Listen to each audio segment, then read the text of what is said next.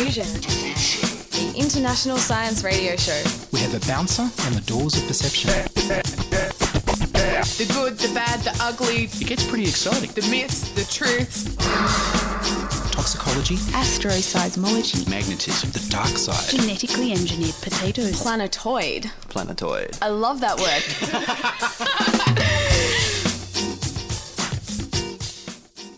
Hello and welcome to Diffusion. Sit back and relax while we inject weird and wonderful science directly into your genes. I'm Ian Woolf. On this edition, we look into how to make money in space with Troy McCann. But first up, here's the news about biological malware.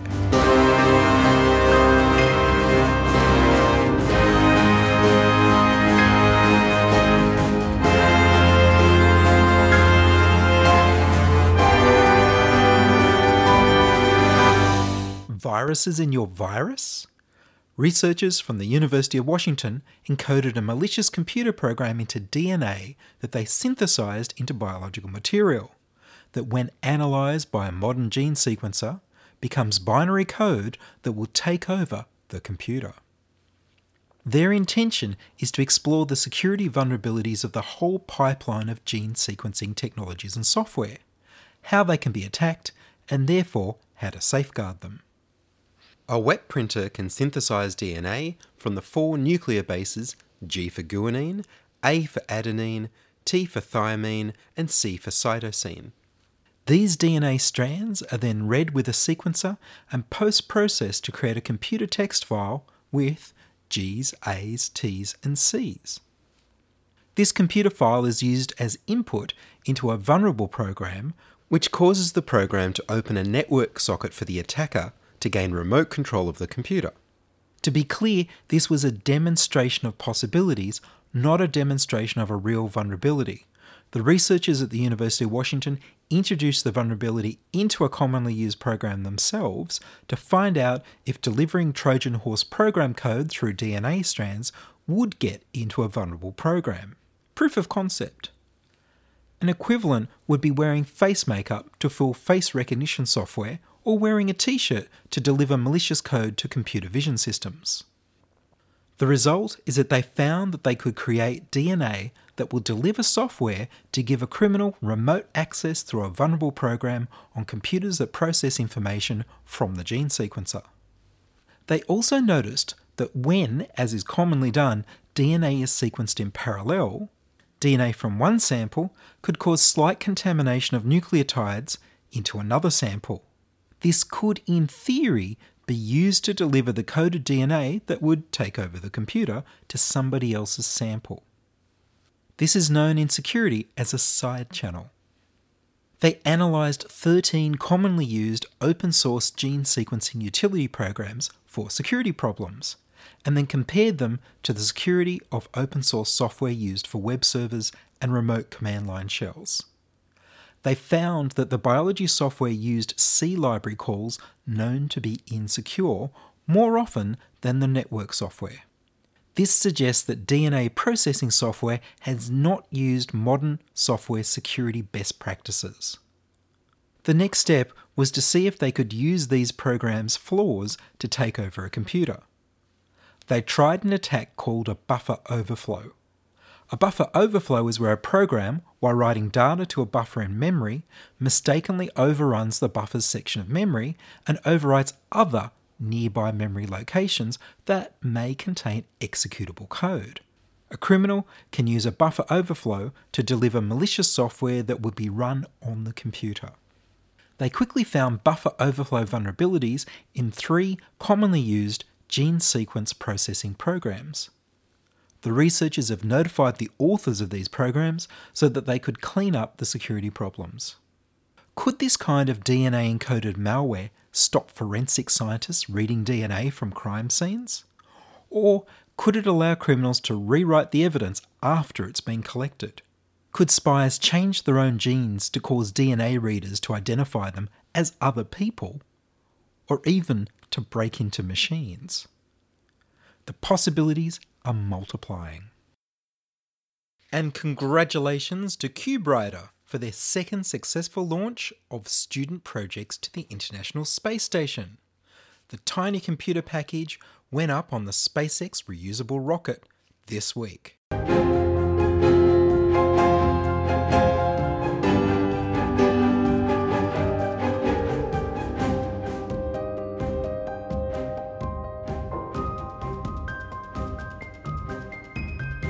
You're listening to Ian Woolf on Diffusion Science Radio. Send emails to science at diffusionradio.com. We're brought to you across Australia on the Community Radio Network and podcast over the internet on www.diffusionradio.com. And now, making money in space.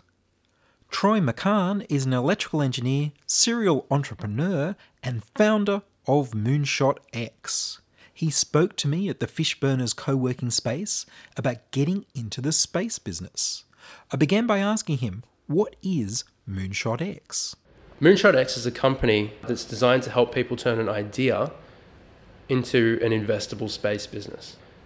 And what's your background? How did you get into telling people how to make money in space?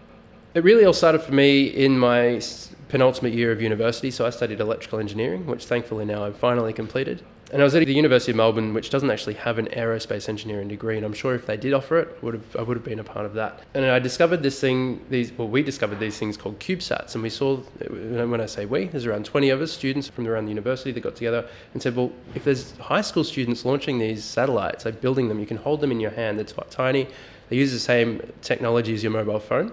Um, why can't we give that a go too? At the time, I think we're a little bit arrogant because we actually we're from Melbourne and, and unlike Sydney, there was nothing happening in space there, or at least in this area. There's a lot of astrophysics, that sort of thing, but nothing with space technology. So we thought that we were it. And so we spent you know two three months sort of researching okay how are we going to build this thing or you know looking at the engineering side of it.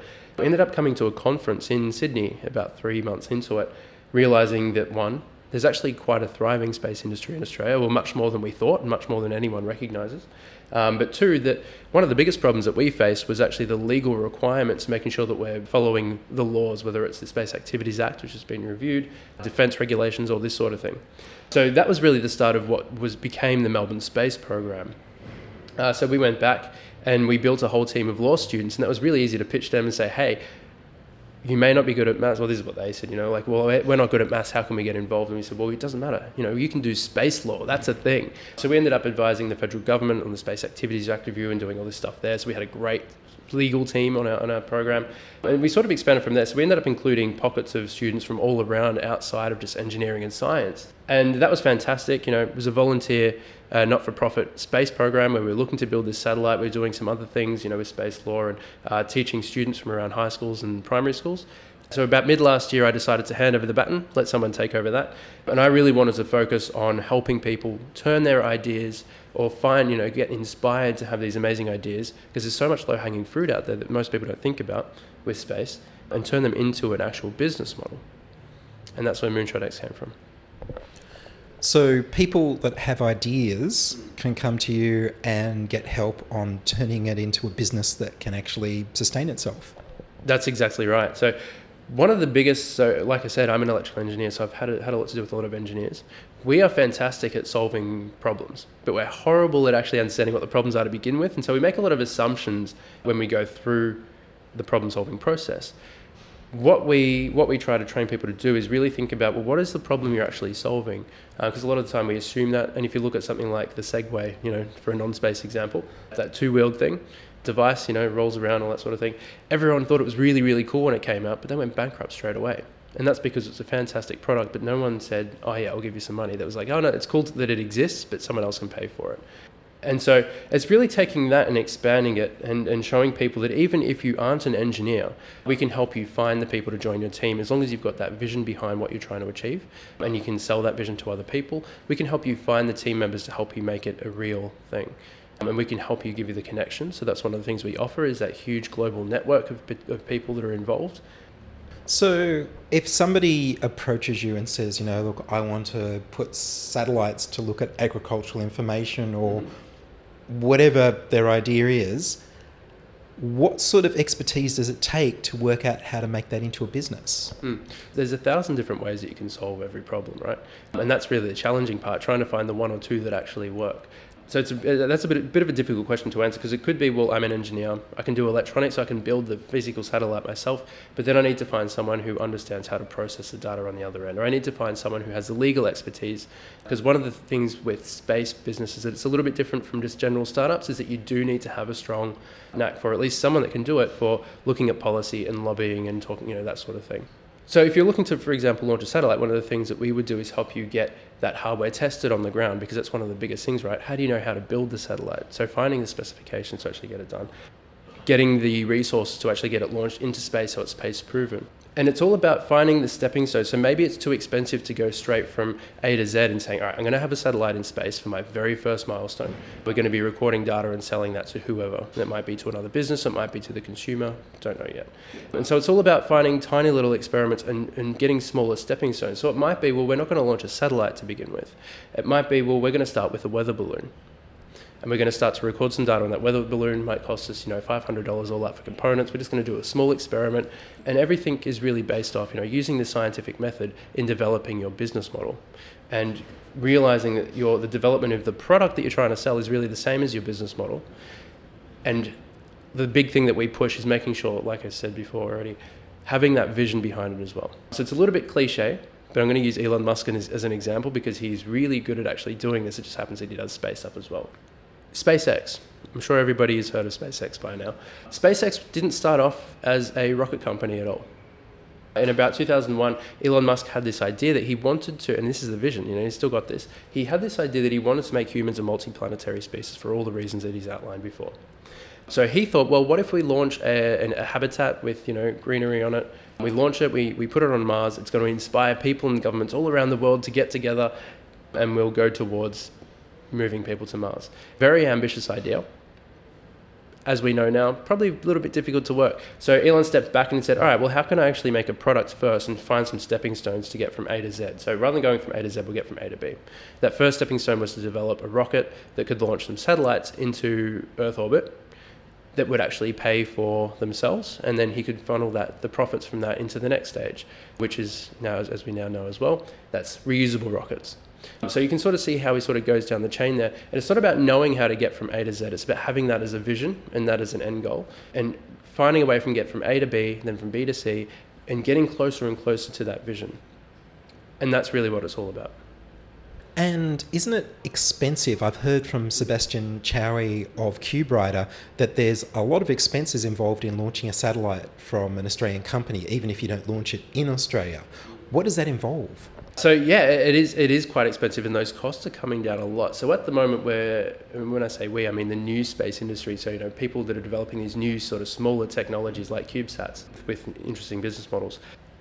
We're very lucky in that big big rockets that are sending up these you know satellites the size of a truck they may, might be half a billion dollars worth of, of, hardware in there we get to actually piggyback off those rides and so we don't get to choose which orbit we necessarily go in you know it's sort of you know whatever we get we, we whatever we're given we get and it can be quite expensive. You know, at the moment, you're probably going to be looking at this would be a good one. You know, about hundred thousand dollars, excluding all of the legal fees and you know insurance costs and all that sort of thing that is also impeding us here in Australia. But we also have some really interesting companies popping up. So, for example, in Sydney, we've got a new one called Space Ops. There's Gilmour Space in Queensland as well. These are a couple of companies that are actually developing new rocket technologies here in Australia, and they're targeting smaller payloads. So, for example, you've also got Rocket Labs, which is Kiwi, uh, Kiwi company. They're probably the furthest along around the world in this sort of thing. They've got a rocket that they're looking to sell for five million dollars, and it's I think it's got a payload capacity of around 200 kilograms. Now that compares to something like SpaceX's Falcon 9, which I think is somewhere around 60 million dollars for a launch, and has a much larger capacity, right? So these smaller rockets are actually fantastic because better bang for buck in getting your satellites or your hardware up into low Earth orbit and they're about to start coming in the next sort of few years or so. So there's huge demand for launch providers at the moment, particularly with these small satellites, and that's going to be addressed, and so prices will come down drastically. Now, the other really interesting thing that we are building into our program and our services that we offer as well is that a lot of people automatically think, oh, okay, I want to I want to test this bit of hardware, uh, whether I'm, I want to launch a, if I'm building hardware for my commercial product, I need to launch it into space, so I'm going to build a CubeSat I'm going to make it make it a satellite. And this is something that I think CubeRider found because they started off with ex- this exact idea as well. They were going to launch satellites initially, and they found that it's actually much easier to achieve the same thing by leaving it inside the International Space Station, where all of a sudden they don't have to have all the extra costs of actually, you know, the licensing and all that sort of thing for basically just dropping it out the window of the ISS. So uh, we're discussing with potential partners at the moment for offering similar services where you can get your hardware tested outside of the International Space Station, but it's not dropped outside, so you don't have to worry about designing power subsystems, communications, all of that sort of thing. Brings the costs drastically down, enables you to show to potential investors that you've actually got something that's space flown and proven, and it's breaking that stepping stone thing down again. And so, where does the money come from? If you've got your idea and you want to start up a business, how do you live and how do you fund it? Yeah. So a, a part of our program is we've got this concept called personal readiness level. Um, so I'll tell a little bit of a story about this one. I could be waffling a little bit, but a lot of people might know of uh, NASA have their technology readiness level, and it's basically it's a scale of you know we're developing a new technology. At what stage is it up to? You know, is it if it's at stage ten, then we know it's ready and it can be flown in space, etc., etc. Steve Blank, who's come up with a lot of startup theory lately, he coined the term invest- investment readiness level, which is what we use to gauge, you know, are you just at the idea stage? Have you actually validated, you know, have have you tested your hypothesis? Have you found that you've actually, you're actually solving someone's real problem? Have you found a market for that problem so that you can have a financially sustainable business? Or are you ready to scale up? That sort of thing. We are starting to include a third one, which is personal readiness level. So a lot of people have these ideas and they're like, you know, all right, maybe as a hobby, I can start on the side working on this startup. And so personal readiness level is all about, well, how will I get from having this as a hobby or a side project, that sort of thing, to have it bringing in enough revenue or maybe investment, or how do I get it to the stage where I can actually start working on this full time? So we run through that as a part of our program. It's going to be different for everybody because it depends on everyone's different circumstances. So it's all about having that strategy and being aware of, you know, what strategies there are to actually get to that point. Can I just jump back a little bit as well? So one of the things about space that I think a lot of people don't realize is that it's not just about satellites and rockets. Everyone sort of jumps to that, right? Because you know, generally I start off talking by saying, you know, tell me what you think space technology means to you, and they're the first things that comes up. It's all aerospace. We like to also include the focus of you know all the down what we call the downstream interests. So that means you know things on Earth like agriculture, mining, tourism, logistics, all these other industries that are adjacent to space that rely heavily on space technology, but we don't really think about them. In the coming years, space technology is going to have a huge impact. So one of the far out there examples I give, you know, if someone's got you know got the passion to do it, if you can come up, you know, maybe you are a developer that does uh, augmented reality and virtual reality, and you want to get into space. So you can't build satellites and rockets. You're not a rocket scientist, but maybe you want to help develop a uh, augmented reality headset for a firefighter's helmet that can automatically take the data from bushfire Earth observation satellites and help firefighters battle the fires and work together, all that sort of thing. So that's for us is a, a space technology, but a lot of people wouldn't necessarily think about it. And they're the sort of applications we'd also be looking for. And so in terms, so a lot of people say, oh, you know, to develop space technology, even at the moment for startups, it's going to take about seven years of development time. That's true somewhat for hardware. And like I said, a lot of that is a lot of that price and time is coming down as we have more and more space startups joining these value chains and supply chains, and things are getting much more, I guess, busier and, and, you know, in the industry. But at the same time, there's a lot of problems that we can work on now on the software side and on the Earth side, which are very, very similar problems to any other startup that you see out there in fintech or agri-tech, and a lot of those companies probably could be considered space startups as well. So, what are some of the projects or some of the businesses that you're working with? What are some of the ideas that are in play at the moment? Yes, it's, it's really exciting. So we've got a lot of. So we we have just finished running a pilot program of our Gemini program, which is what we're launching again in October around the world, 15 cities, which is which is quite hectic at the moment to travel to all of those, but it's looking really good. So we've just finished this week a pilot program. It was only 12 weeks as opposed to six months. And we took people from the NASA Space Apps Challenge that ran across 82 cities around the world, I think it was 82, in late April this year. And we didn't really tell them, but we said that we were going to give them a special prize if they could prove that not only, so What, what is Space Apps? so NASA Space Apps is a global hackathon that NASA run every year, and it's the largest hackathon in the world. Over 25,000 participants in 82 cities participated this year. Um, so essentially, what a hackathon is, you spend a couple of days, you build, you, you find find members, you build a team, and you have to try to solve a problem. It's really interesting. So it's a big problem-solving exercise, and you're rushing, and so you're trying to come up with a solution to a big, big, globally impactful problem in 48 hours, essentially. This year, NASA Space Apps was very focused on Earth observation data. So things to do with the environment, you know, for example, could be could be using satellites to track the bleaching of the Great Barrier Reef, or it could be can we help logistics companies transport their data more optim- uh, sorry, transport their hardware more optimally around the country or something like that. So we have uh, quite a few people solving problems from providing emergency and, and, escape route systems for people that are suddenly caught in the middle of a flood. So, for example, it, you know you've got an app on your phone. It tells you, well, there's a there's a flood area around here. You're here on the map. You can get out by following this path here. So, sort of like getting directions on Google Maps, but it tells you quickly. And it says, you know, in five minutes, you you have to be quick though, because in five minutes that path's going to be taken over as well. We've got teams that are uh, bushfire example, providing similar things for you know bushfire warnings and, and, firefighting and that sort of thing. But we've also got people that are you know on the hardware side. So in Perth, we've got a team that are looking at building not CubeSats but picosats, and so that's a very interesting one. So they're trying to actually understand well what is the commercial what commercial opportunities are there for these picosats? So a picosat's about you can fit, fit I think about four of them into the volume of a CubeSat, so really really tiny.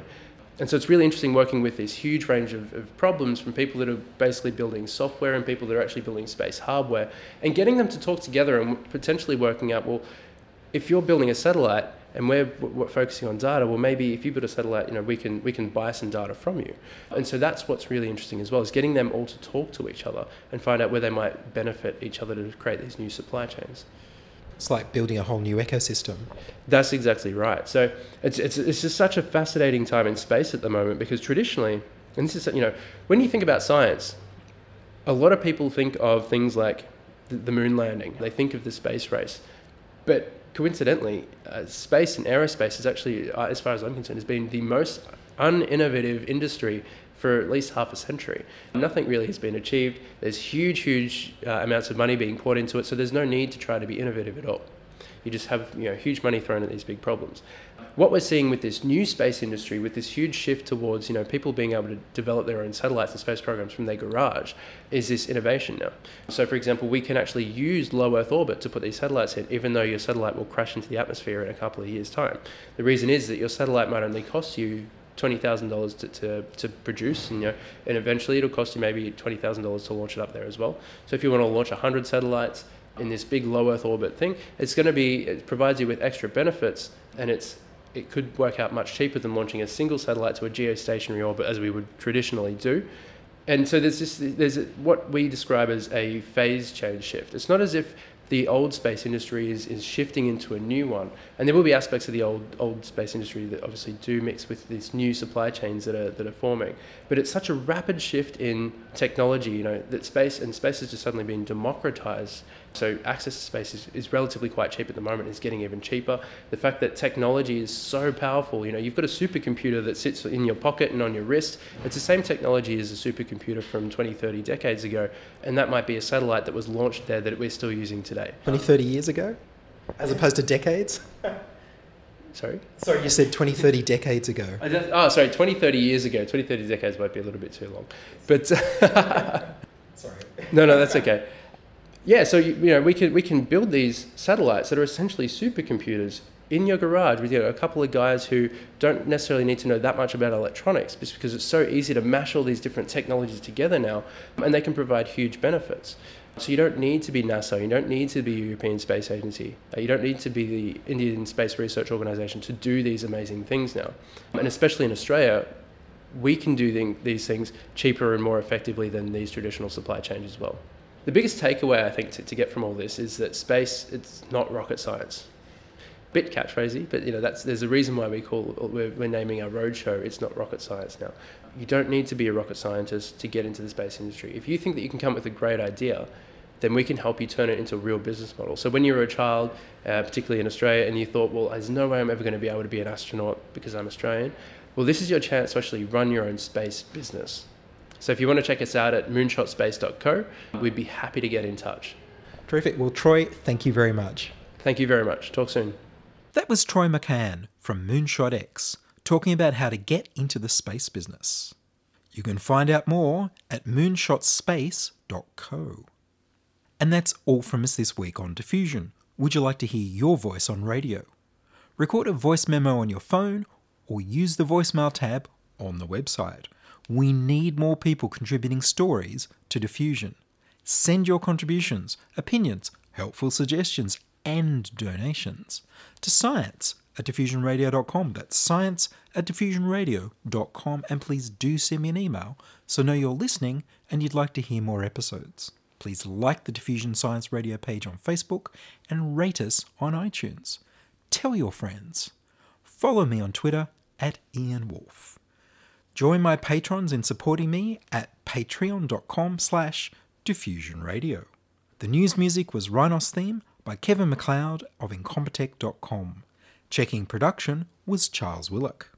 I produce Diffusion, which is broadcast around Australia to 27 stations on the Community Radio Network, including 2RBM in the Blue Mountains of New South Wales, 8CCC in Alice Springs and Tennant Creek, 2NVR in Nambucca Valley, and 3MBR in the Mallee border districts of Victoria and South Australia. Diffusion is syndicated globally on the National Science Foundation's Science 360 internet radio station and also on astronomy.fm.